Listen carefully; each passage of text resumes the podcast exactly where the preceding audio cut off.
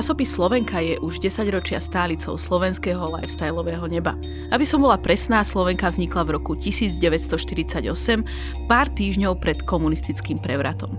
Neprekvapivo, veľmi rýchlo po jej vzniku sa jedným z cieľov redaktoriek Slovenky stalo vytváranie novej socialistickej ženy podľa ideológie komunistickej strany a vzoru Sovietskeho zväzu. V dnešnom podcaste sa pozrieme, ako sa časopis tejto úlohy zhostil v časoch stalinizmu, v časoch horúčkovitého budovania svetlých zajtrajškov a intenzívnych represí politických odporcov režimu. Ako mala vyzerať nová Slovenka? Ako sa píše a o čom píše ženský časopis v časoch stalinskej diktatúry? Ako sa vytvárala nová socialistická žena na stránkach Slovenky? Akú úlohu v procese tvorby novej ženy zohrávali emócie a ako ich dnes vieme skúmať? Moje meno je Agáta Šustová-Drelová, na Historickom ústave Slovenskej akadémie vied sa venujem výskumu dejín 20. storočia a mojou dnešnou hostkou je filologička, prekladateľka a kultúrna manažérka Zuzana Bujačková. Popri výskume spoluorganizuje Bratislavský knižný festival a pracuje v občianskom združení Literárny klub.sk. Pred necelým rokom úspešne obhájila doktoránsku prácu na tému Ženy pod červenou hviezdou, obraz novej socialistickej ženy v slovenskom mediálnom diskurze v rokoch 1948 až 1953. Momentálne pracuje na rozšírení tohto výskumu, ktorý neskôr vyjde aj knižne. Aktuálne sa kurátorsky podiela na novom čísle mesačníka Kapitál venovanom ženám za socializmu, ktorý vyjde v polovici marca.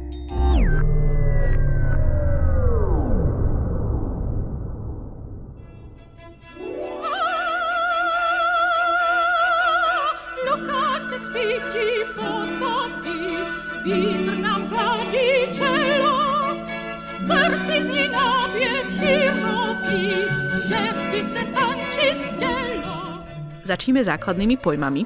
O čom hovoríme, ak hovoríme o novej socialistickej žene vo všeobecnosti? No jedným z nosných fenoménov sovietskej a následne aj československej spoločnosti po komunistickom prevrate bolo vytvorenie obrazu nového socialistického človeka alebo socialistického typu človeka a teda aj novej socialistickej ženy. A samozrejme snaha o vytvorenie nového človeka nie je niečo, čo by vzniklo pod komunistickým režimom alebo vrátane e, komunistickej ideológie. Je to niečo, čo nájdeme v, mnohý, v mnohých obmenách, aj časových, aj geografických, aj kultúrnych variáciách. Nový socialistický človek je len jednou z týchto variácií, pretože my ho stretávame ako ideál nejakého dokonalejšieho ľudstva už e, od dôbranného kresťanstva. No ale až v modernej dobe a v predovšetkým v 20. storočí, ktoré bolo plné ambícií, chcelo od základov pretransformovať e, jedinca aj celú spoločnosť. Až v tomto 20. storočí sa tento konštrukt dostal na pomyselné výslnie. No a tento konštrukt veľmi rýchlo prenikal do diskurzu, do oficiálneho diskurzu, ktorý bol aj politický, aj mediálny. Ale keď hovoríme o mediálnom diskurze v totalitnom režime, nedá sa oddeliť od politického. Je to de facto to isté. Nový socialistický človek však e, nebol súčasťou každodenného života jedinca. On sa zrodil a existoval predovšetkým v tej diskurznej rovine. A teda v spôsobe, akým sa o ňom hovorilo a písalo v prestávach, ktoré sa o ňom vytvárali. Význam tohto, povedzme, ideologického hesla bol ale vágny. Aj napriek tomu, že ideálne vlastnosti nového človeka boli mnohokrát popísané v literatúre, najmä v ruskej literatúre 20. a 30. rokov 20. storočia a boli eh, modelované v diskurze, ich náplň ostala nekonkrétna. A v tom spočíva aj výhoda. Obsah tohto pojmu alebo aj hesla niekedy, mohol ľahko mutovať podľa aktuálnych potrieb ideologického vedenia štátu. A rovnako sa menil aj obsah toho, aká by mala byť e, nová socialistická žena. Záviselo od toho, ako sa menili rodinné politiky, obraz a funkcia rodiny, či v akom štádiu bola emancipácia. A tu si treba uvedomiť, že aj keď to tak e, z pohľadu súčasnosti nevyzerá, počas komunistického režimu sa tieto veci menili a často reflektovali nie tak ideologické, ale ekonomické potreby štátu. V každom prípade nová socialistická žena zakladateľského obdobia režimu a teda tá, ktorej som sa primerne venovala vo výskume, je vlastne super žena. Je to matka plne nasadená v pracovnom procese, plniaca výkon vysoko nad normu, je uvedomelá občianka, je komunistka, vedúca kolektívu, funkcionárka odborov, ktorá sa obetavo stará o rodinu a po nociach ešte stíha čítať marxisticko-leninskú literatúru. A vzniká v diskurze. Preto ho potrebuje, potrebujeme skúmať rovnako, ako skúmame archívy a iné typy prámeňov. K tomu sa ešte dostaneme, že vlastne ako si to e, ty skúmala. Pravdu povediac, keď si vymenovávala všetky tie špecifika, tak e, už len akože to vymenovávanie ma relatívne unavilo. Ale teraz poďme ešte trošku viac do špecifickej um, oblasti, respektíve pozrime sa na to špecifickejšie. Aké boli tie akoby slovenské špecifika? Uh, predpokladám, že ten obraz um, novej socialistickej ženy nevznikal v nejakom, v nejakom váku. Ako si povedala, bola tu teda tá ideológia, potom tu boli tie politické politické potreby, podľa ktorých sa ten obraz menil. V čom to bolo špecifické v prostredí Československa alebo konkrétne Slovenska? Samozrejme, diskurs pripisoval tej novej socialistickej žene rôzne atribúty. Tu treba e, začať rozdielovať, e, ako to vyzeralo v českom priestore, kultúrnom, politickom, spoločenskom a v slovenskom priestore. Slovensko bolo v porovnaní s Českom na konci 40. rokov výrazne agrárnou krajinou a teda život sa odohrával prevažne na dedinách a ideológia s tým musela pracovať. A v rámci Československa tak na ilustráciu podiel priemyslu umiestneného na Slovensku a na hrubej celoštátnej výrobe v roku 1948 činilo len necelých 14 A Slovensko bolo zároveň ukotvené v katolických a aj fašistických modeloch, kde mala byť žena v prvom rade matkou manželkou a gazdinou. Strážkyňa rodinného krbu, hej? Áno, rodinných kozúvov, ako Eva Škorvanková píše. Špecifikum e, slovenského konštruovania novej socialistickej ženy je na prelome 40. a 50. rokov preto stavanie žien do roli budovateľiek socializmu na dedine. Apelovalo sa na ne aj prostredníctvom periodík, aby dedinu modernizovali a mechanizovali, aby podporovali kolektivizáciu a aby presviečali mužov, aby, pri, aby sa pridali do družstva ženy mali vplývať aj na zavádzanie napríklad družstevných práčovní, o, čo, o ktorých výhodách ich presviečala napríklad aj spomínaná Slovenka. Mali sa začať verejne a angažovať. Okrem toho mali samozrejme obdivovať sovietský zväz. Tú sovietskú ženu mali vnímať ako malého poloboha, ktorého chceli napodobňovať, bol to ten ideál. No a zároveň sa mali odborne, kultúrne a politicky vzdelávať. No a leitmotívom ich konania malo byť dosiahnutie komunizmu a svetového mieru.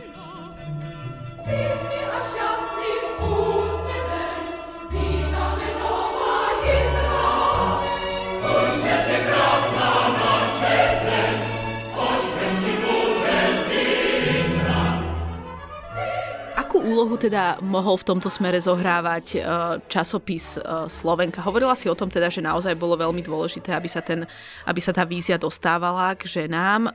Predpokladám teda, že na stránkach tohto časopisu sa to nejakým spôsobom rozmienialo, ne to je také akoby drobnejšie. Ako sa to teda e, vytváralo, ako sa vytvárala nová žena na stránkach Slovenky? Pôvodne to mal byť časopis, tak povedia z lifestyleový, dnešným jazykom povedané. Mal slúžiť vidieckým ženám a zároveň to mal byť časopis časopis rodinný.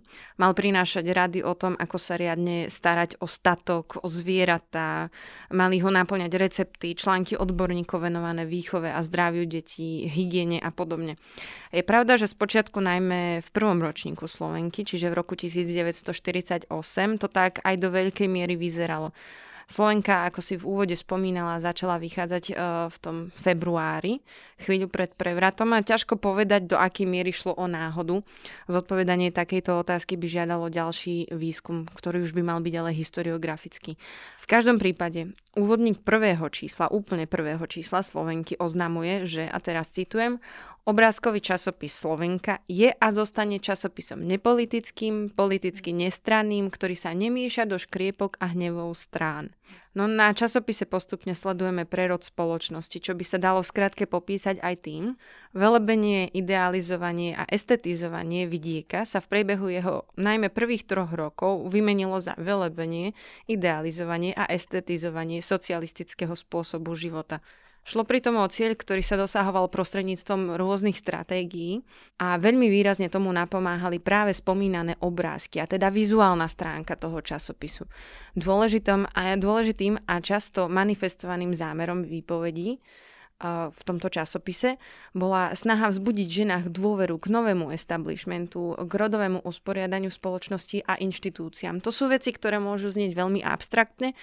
Napríklad môžem uviesť, že časopis Slovenka sa veľmi snažil presvedčiť ženy, napríklad, aby dávali deti do jasila, do škôlky, čo robil uh, za výraznej pomoci spomínaných obrázkov. A teda nájdeme tam niečo typu reportáž, a teda dvojstránku, na ktorej je povedzme 6 obrázkov, fotografií toho, ako vyzerá deň matky s dieťaťom, ktoré dáva do škôlky s textovým popisom, v ktorom je to celé velebené a perfektné, lebo takto matka všetko stíha, môže sa zapájať do pracovného procesu a je to úžasné.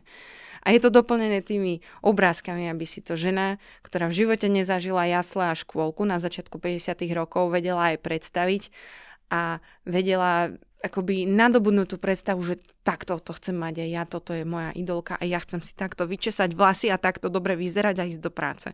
To sú témy, ktoré síce teda samozrejme v kontexte stalinizmu sú naozaj ako keby lajtové, ale mňa by zaujímalo, ehm, toto sú témy, akoby, ktoré síce možno pre ženy v 50. rokoch boli nové, ale pre nás sú už ako keby veľmi také akoby pochopiteľné otázka, otázka materstva a podobne.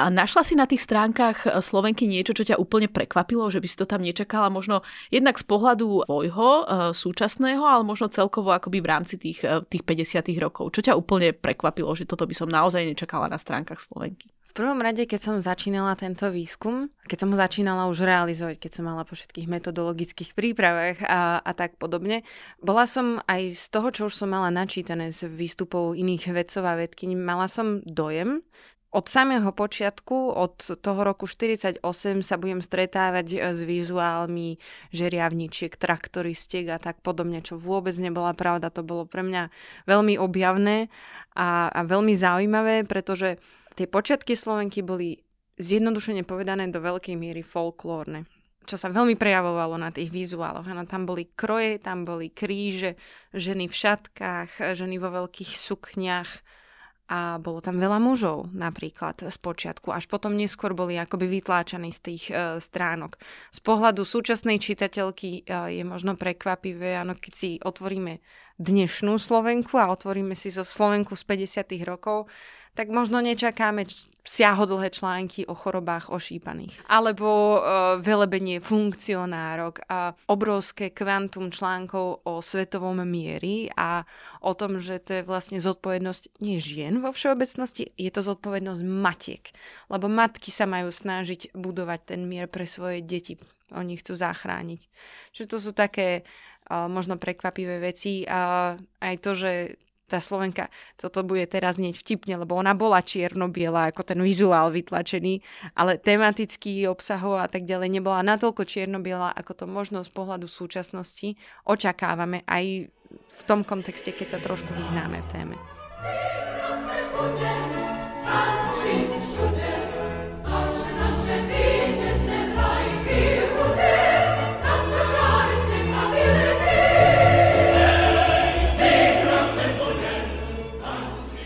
Ty si hovorila o tom teda, že na začiatku tam boli prítomní aj muži, na začiatku tam boli teda tie kroje, potom sa to neskôr trochu mení a teda naozaj sa tam vyskytujú tie nové témy, nové politické témy, ktoré teda naozaj, ako si, ako si spomenula, boli dôsledkom aj teda tej politickej objednávky.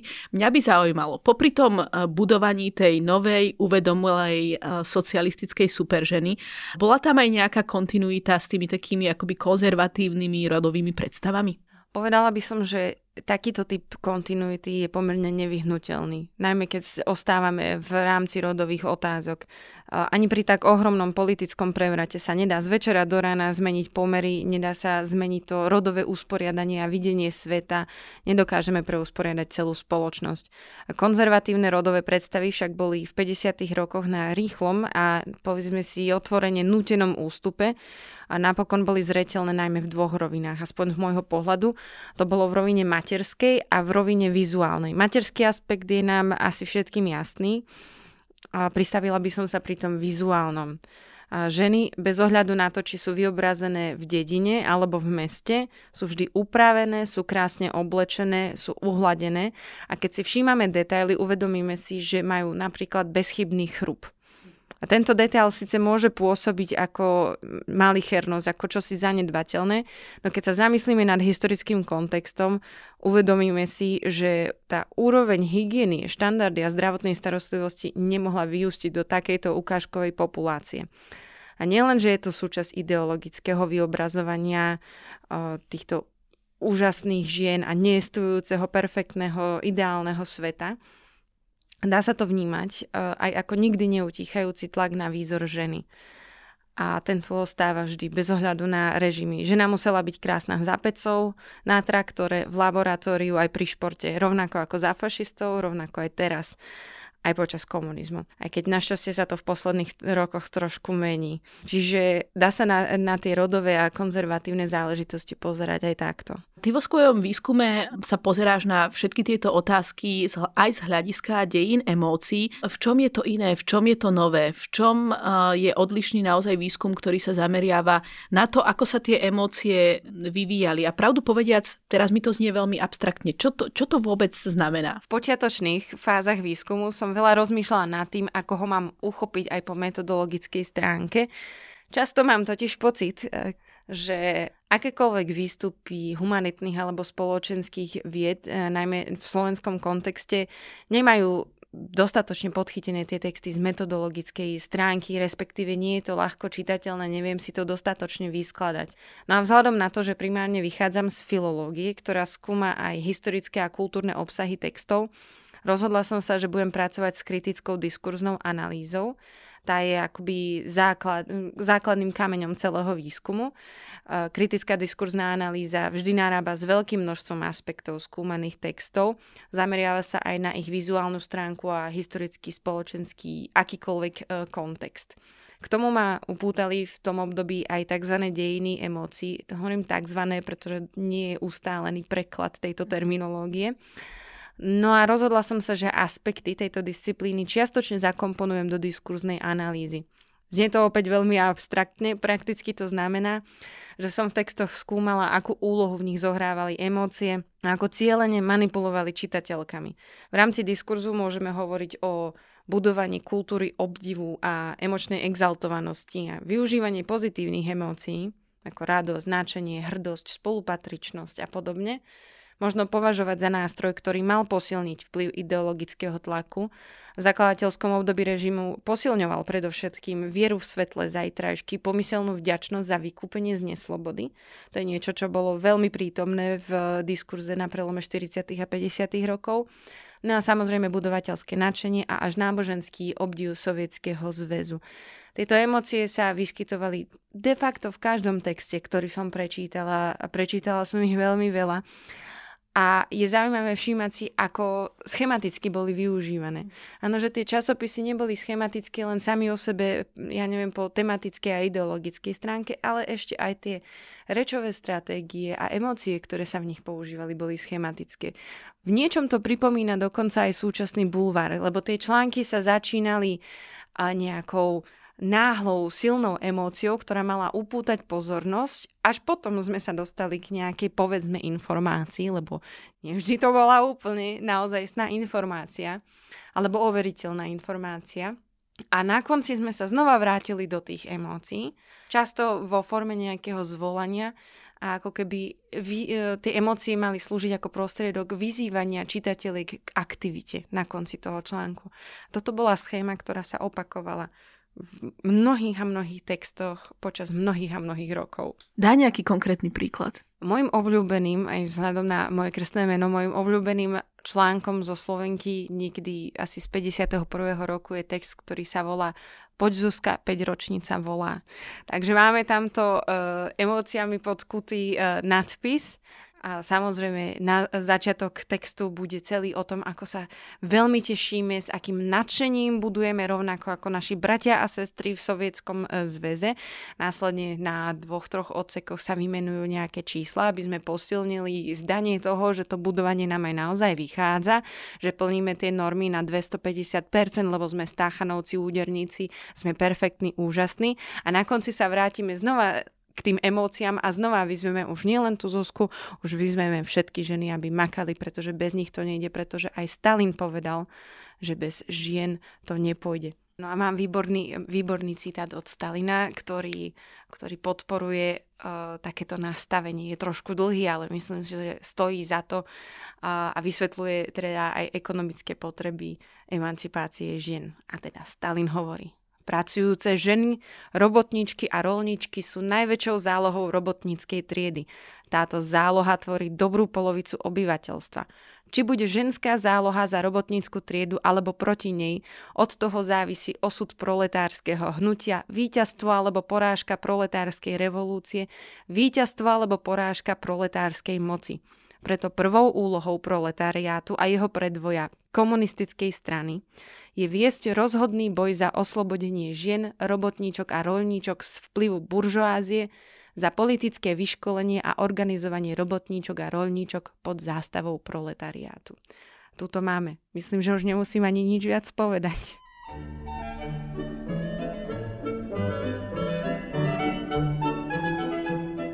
Ako to, čo mi tam z toho vychádza, vieš, je ešte jedna vec, že vlastne tie emócie, oni nikdy neboli tak, ako boli prezentované aj na stránkach Slovenky, neboli nikdy, predpokladám, nejakým spôsobom komplikované, hej? Že to bola akoby emócia, ktorá bola úplne čistá, bola čisto pozitívna a ako asi by sme tam nenašli článok uh, uh, o zmiešaných pocitoch.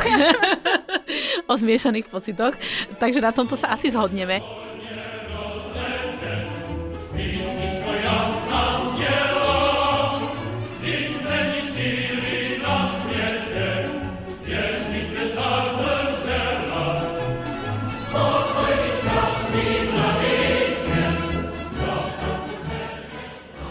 Sme v 50. rokoch a mňa zaujíma jedna vec. V minulom podcaste s Janou Kočiškovou sme hovorili o tom, teda, že sú tieto roky obdobím represí, prenasledovania politických odporcov. Nájdeme na stránkach Slovenky aj prácu s nejakými negatívnymi emóciami v zmysle nejakého akoby um, kampaňovania za, ja neviem, proti konkrétnym, či už ženám, alebo proti konkrétnym politickým odporcom. Nájdeme tam aj toto? Pri listovaní Slovenky akurát z tohto obdobia má človek pocit, že všetko zlo sa odohráva niekde inde, vonku, na západe. Alebo sa to zlo odohráva v minulosti a ak nie priamo v minulosti, v tej fyzickej, tak v mysliach spiatočníkov. A o to im išlo. Oni veľmi tá redakcia alebo kdokoľvek písal tej články, čo my úplne nevieme, oni sa samozrejme nepodpisovali vo väčšine prípadov, veľmi zručne narábala s vytváraním rôznych druhov vzťahov. A vzťah opozície, a bol jeden z tých, ktoré im veľmi dobre poslúžili. Do opozície sa dávali muži so ženami vtedy, keď bolo treba ukázať, že ženy sú tiež schopné. Že ženy sú aj schopnejšie ako oni. Inak boli vo vzťahu komplementarity, lebo oni mali spolu vybudovať ten jeden socialistický ľud. Ale do vzťahu opozície sa spravidla, ale to poznáme z týchto ideologických ťažení. To poznáme veľmi dobre, že do opozície sa vždy dáva východ so západom. Vieme, ktorý je dobrý, ktorý je zlý. Ale tam sa veľmi špecificky v tom období dáva do uh, opozície súčasnosť s minulosťou. A to je to Stalinové vyslobodzovanie žien z buržoázie. Že tam sa vytvára dokonca dojem, že takýmto spôsobom rozmýšľajú bežné čitateľky, kde si v zapadnutej dediny na Slovensku, ktoré chcú, aby už to takto nebolo. Oni akože posielajú listy do Slovenky a stiažujú sa na spiatočnícke susedy, na spiatočníckých mužov a oni sa potrebujú tohto zbaviť, toto zlo treba vykoreniť, aby mohli ďalej budovať e, spoločnosť. Čiže s takýmito vecami sa tam stretávame úplne bežne. V tom rozhovore s Janou Kočiškovou o ženách e, vo vysokej politike v e, komunistickej strane Československa sme teda hovorili aj o tom programe emancipácie emancipácie žien vo všeobecnosti. A ona spomínala teda, že tam tá emancipácia bola naozaj do veľkej miery založená na emancipácii cez prácu a prostredníctvom práce. Že nejakým spôsobom tam nešlo o zmenu toho širšieho kultúrneho rámca, ako to vnímaš ty e, cez stránky Slovenky? Bolo to vyslovene zamerané na prácu a práve na umožňovanie práce, či už prostredníctvom jasiel alebo podobne? Ako, ako to bolo? Práca je jednoznačne asi ten najsilnejší aspekt emancipácie, ale určite by som netvrdila, že je jediný. Aj, aj Slovenka z tohto obdobia sa dá považovať, dá sa na ňu pozerať ako akýsi katalóg pracovných pozícií, ktoré môžu ženy obsadzovať a postupne sa to svojím spôsobom akoby až radikalizovalo od tých jemnejších až k tým žeriavničkám. A v prvých dvoch, troch rokoch tam veľmi nenájdeme e, napríklad ženy vo vysokých funkciách. Teraz mám na mysli nielen politické funkcie, ale treba aj, aj vedecké funkcie. Ale postupne sa tam dostáva aj toto. E, je pravda, že je to veľmi, veľmi silný aspekt toho diskurzu, ale nie je jediný.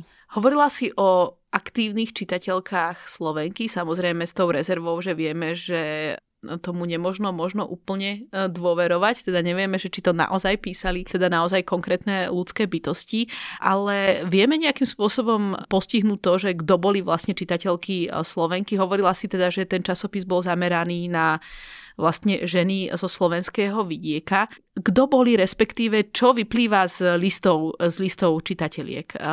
Ako sa, ako sa ukazujú v týchto listoch? V prvom rade presne ako hovoríš, bol to časopis určený pre vidiecké ženy. Čiastočne to nemali byť len ženy, ale aj ich deti. V časopise vždy bola nejaká stránka dve s detským obsahom. Najprv bol čitateľský okruh malý, tam sa dajú dohľadať aj konkrétne čísla počtu predplatiteľiek a to, ako Slovenka sa veľmi snaží dávať do popredia, že tieto čísla narastajú a redakcia si na tom dávala veľmi záležať. Spočiatku vychádzala Slovenka pod gestiou živeny. A teda živeniarky boli asi tiež jednou z cieľových skupín Slovenky. Dokonca mali svoju vlastnú rubriku od začiatku 49. roka, mali rubriku zo života ŽSSŽ, čo je skrátka Živený zväzu slovenských žien. Tam samozrejme potom uh, vieme, čo sa dialo so Živenou a s tým, že ona prerušila svoju činnosť až do 90. rokov, čiže tam to potom už prešlo, prešlo inde. A ale takto by sa dala charakterizovať tá základná cieľová skupina. Potom neskôr už sa prestala Slovenka tak vymedzovať proti mestskému obyvateľstvu, takže vo finále mala e, pokryť celé Slovensko, všetky slovenské čitateľky. No a pýtala si sa aj na priamy taký živý kontakt čitateľiek s časopisom. No v júli 1950 vznikla rubrika Čitateľky nám píšu, ktorá je fascinujúca. A časopis tam uverejnil listy, ktoré zapadajú samozrejme do jeho celkovej ideologickej retoriky. A ilustračným príkladom môžu byť dva listy uverejnené na 11. augusta 1950. V liste s názvom, lebo všetky listy majú názov, to je bežná záležitosť, tak všetci ľudia píšu.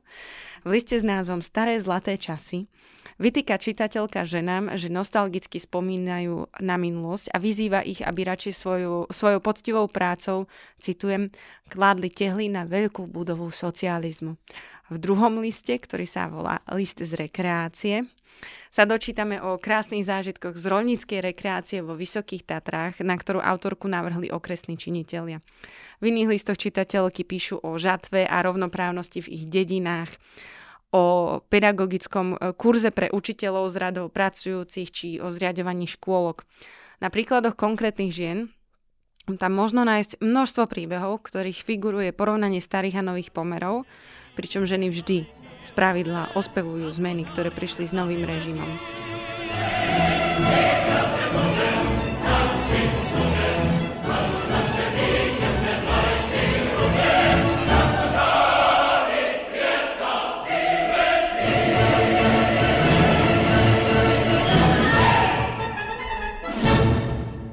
To znie všetko veľmi tak akoby optimisticky a tak keby naozaj, že všetko sa stretávalo v jednej myšlienke, teda aj zámery Slovenky a zároveň to, čo čitateľky písali, ako to, ako to čitateľky vnímali celkovo v rámci toho širšieho kontextu tvorby novej socialistickej ženy, novej socialistickej Slovenky.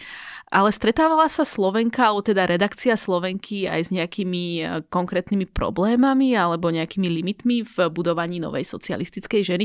Naozaj možno to nejakým spôsobom vidieť aj práve v tejto rubrike eh, listárne v rámci Slovenky? To sa vraciame opäť k tým opozičným vzťahom, kedy sa stávali ženy do opozície voči mužom, lebo im potrebovali dokázať svoju schopnosť. A teda aj v Slovenke je občas eh, taká, takýmto spôsobom namierená kritika voči ním, najmä pokiaľ išlo o to, že im muži zabraňovali rozvíjať emancipačné snahy v práci alebo vo výboroch, vo verejných funkciách.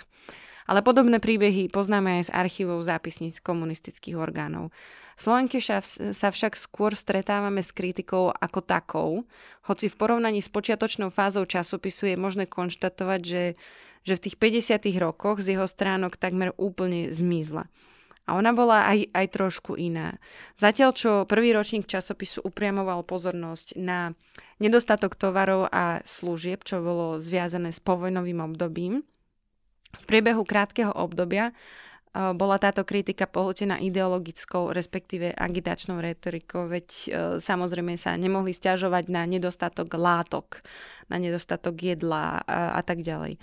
S kritikou, potom to malo takú pauzu a s tou kritikou sa opäť stretáme až v roku 52. A vtedy vznikla nestála alebo nepravidelná rubrika Kritizujeme, navrhujeme. OK, Aha. to je niečo, čo by človek nečakal počas stalinizmu. Áno. Čo znamenala kritika na stránkach Slovenky v 50. rokoch. Rubrika obvykle nezaberá ani celú stranu a, a je venovaná rôznym témam. V porovnaní s kritikou z roku 48 vysvetne, že nejde o kritizovanie establishmentu, ale o tých ľudí, citujem, ako ich volali, ľudí starého typu. Hneď prvý článok prináša príhodu o v úvodzovkách pracujúcej, ona sa totiž samu seba takto nazýva. Táto pracujúca ide do tržnice nakúpiť kúrence. V tržnici, ktorý nazýva voľným trhom, sa nenakupuje na lístky, ale za peniaze. Kura je však drahá, predávajúca je nepríjemná, vraví, že iné milostivé, to citujem, iné milostivé, čiže ženy v domácnosti, kúpia aj za také peniaze. Príhoda sa končí tým, že hoci pracujúca kuru kúpila, sama seba sa pýtala, či predávajúca splnila kontingent, či v tržnici nie je niekto, teraz citujem, niekto, na koho by sa bolo možno oprieť, aby podobným ženičkám povedal, pre koho sú kúrence, či pre pracujúce ženy a či pre milostivé, čo ešte spia a prídu neskoršie, nedbajúc na vysokú cenu kúpia. Iný komentár prináša zamyslenie sa o tom, ako sa sudružka učiteľka zachovala zle, keď nakázala zahodiť prázdne flašky od liekov a plitvala tak použiteľným materiálom. Áno, takže na toto sa stiažujeme. A ak aj je kritizované niečo spojené s chodom krajiny, kritika sa vo veľkej miere obracia na ľudí tohto starého typu, ktorí ako keby sabotujú a ktorí sa stiažujú tie nové pomery, ktoré nechcú vstúpiť do uh, družstva, ktorí zabraňujú uh, ja neviem, organizovaniu niečoho, ktorí nechcú povoliť spustenie práčovne, ktorí nechcú dávať deti do škôlok a tak ďalej. OK, čiže nikdy nie je nejakým spôsobom kritizovaný ten koncept novej socialistickej ženy, ale tá neschopnosť sa ňou stať. Uh, sa ňou stať. Presne tak. Uh-huh. Toto je strašne veľa zaujímavého materiálu a ja sa už teším, keď si to budem môcť viac do detailu prečítať. Ja som v úvode spomenula, že aktuálne sa venuješ rozšíreniu tohto tvojho výskumu o ženách e, pod červenou hviezdou, e, ktorý by mal teda následne výjsť aj knižne, ale v blízkej budúcnosti máš aj iné aktivity, ktoré súvisia teda s touto témou. Rozprávaj, čo ťa čaká. No, rovnako ako si spomínala na začiatku o nejaké dva týždne vyjde nové číslo mesačníku Kapitál, ktoré bude venované ženám za socializmu. Schválne ich teraz nenazývam vyložene novými socialistickými ženami. Tam sa nám podarilo dať eh, dohromady veľmi zaujímavý eh, kolektív. Je tam historička Eva Škorvánková, sociológ Roman Džambazovič, hviezdy českého historiografického neba Adela Gjuričová a Denisa Nečasová Ktorá má veľmi zaujímavú knižku o, novej o, novom sociali... socia- o novom socialistickom človeku. Ona je úplne úžasná. Rovnako je tam recenzia od Gabriely Poščekovej a rozhovor s Janou Kočiškovou, ktorý si tiež spomínala. A, takže v tomto čísle kapitálu máme taký širší pohľad na vec. A, je aj politologický, aj sociologický, aj filologický, aj historiografický. Veľmi odporúčam čítať. No a následne, ak sa všetko podarí, budem rozširovať tento výskum, o ktorom sme sa dnes rozprávali, aj o ďalšie 10 ročia. Chcem to potiahnuť až do konca režimu. Vyslovene sa v ňom chcem zamerať na vizuálnu stránku diskurzu, pretože tá mi prípadá veľmi zaujímavá a zároveň málo preskúmaná a ak je vo výskumoch použitá, mám dojem, že že je to používanie veľmi tendenčné. V zmysle potrebujeme doplniť text obrázkom traktoristky, vyberieme si náhodnú traktoristku z náhodného periodika. To potom veľmi skresluje spôsob, akým ten diskurs vnímame. A už sme si vysvetlili, že nová socialistická žena vznikla v diskurze a nie niekde inde. Takže to považujem za jednak veľmi dôležité, ale aj za veľmi zaujímavé, občas až zábavné. Čiže ty si vlastne hovorila o tom, alebo počas uh, týchto minút sme hovorili o, naozaj o tom období stalinizmu, kedy predpokladám, že tá predstava bola relatívne možno najstatickejšia uh, z týchto období a uvidím, že čo prinesie tvoj výskum. V každom prípade, ako si spomenula, aj tam sa tá predstava toho, kým žena mala byť, uh, neodvíjala nejakým spôsobom konkrétnych potrieb konkrétnych žien, ale sa do veľkej miery odvíjala vlastne od politiky politík komunistickej strany a ja som zvedavá, čo prinesú teda tie ďalšie štádia komunistických dejín alebo teda dejín komunistickej vlády, vlády na Slovensku a budem sa tešiť na čítanie tvojej knihy. Ďakujem veľmi pekne, že si prišla. Ďakujem za pozvanie.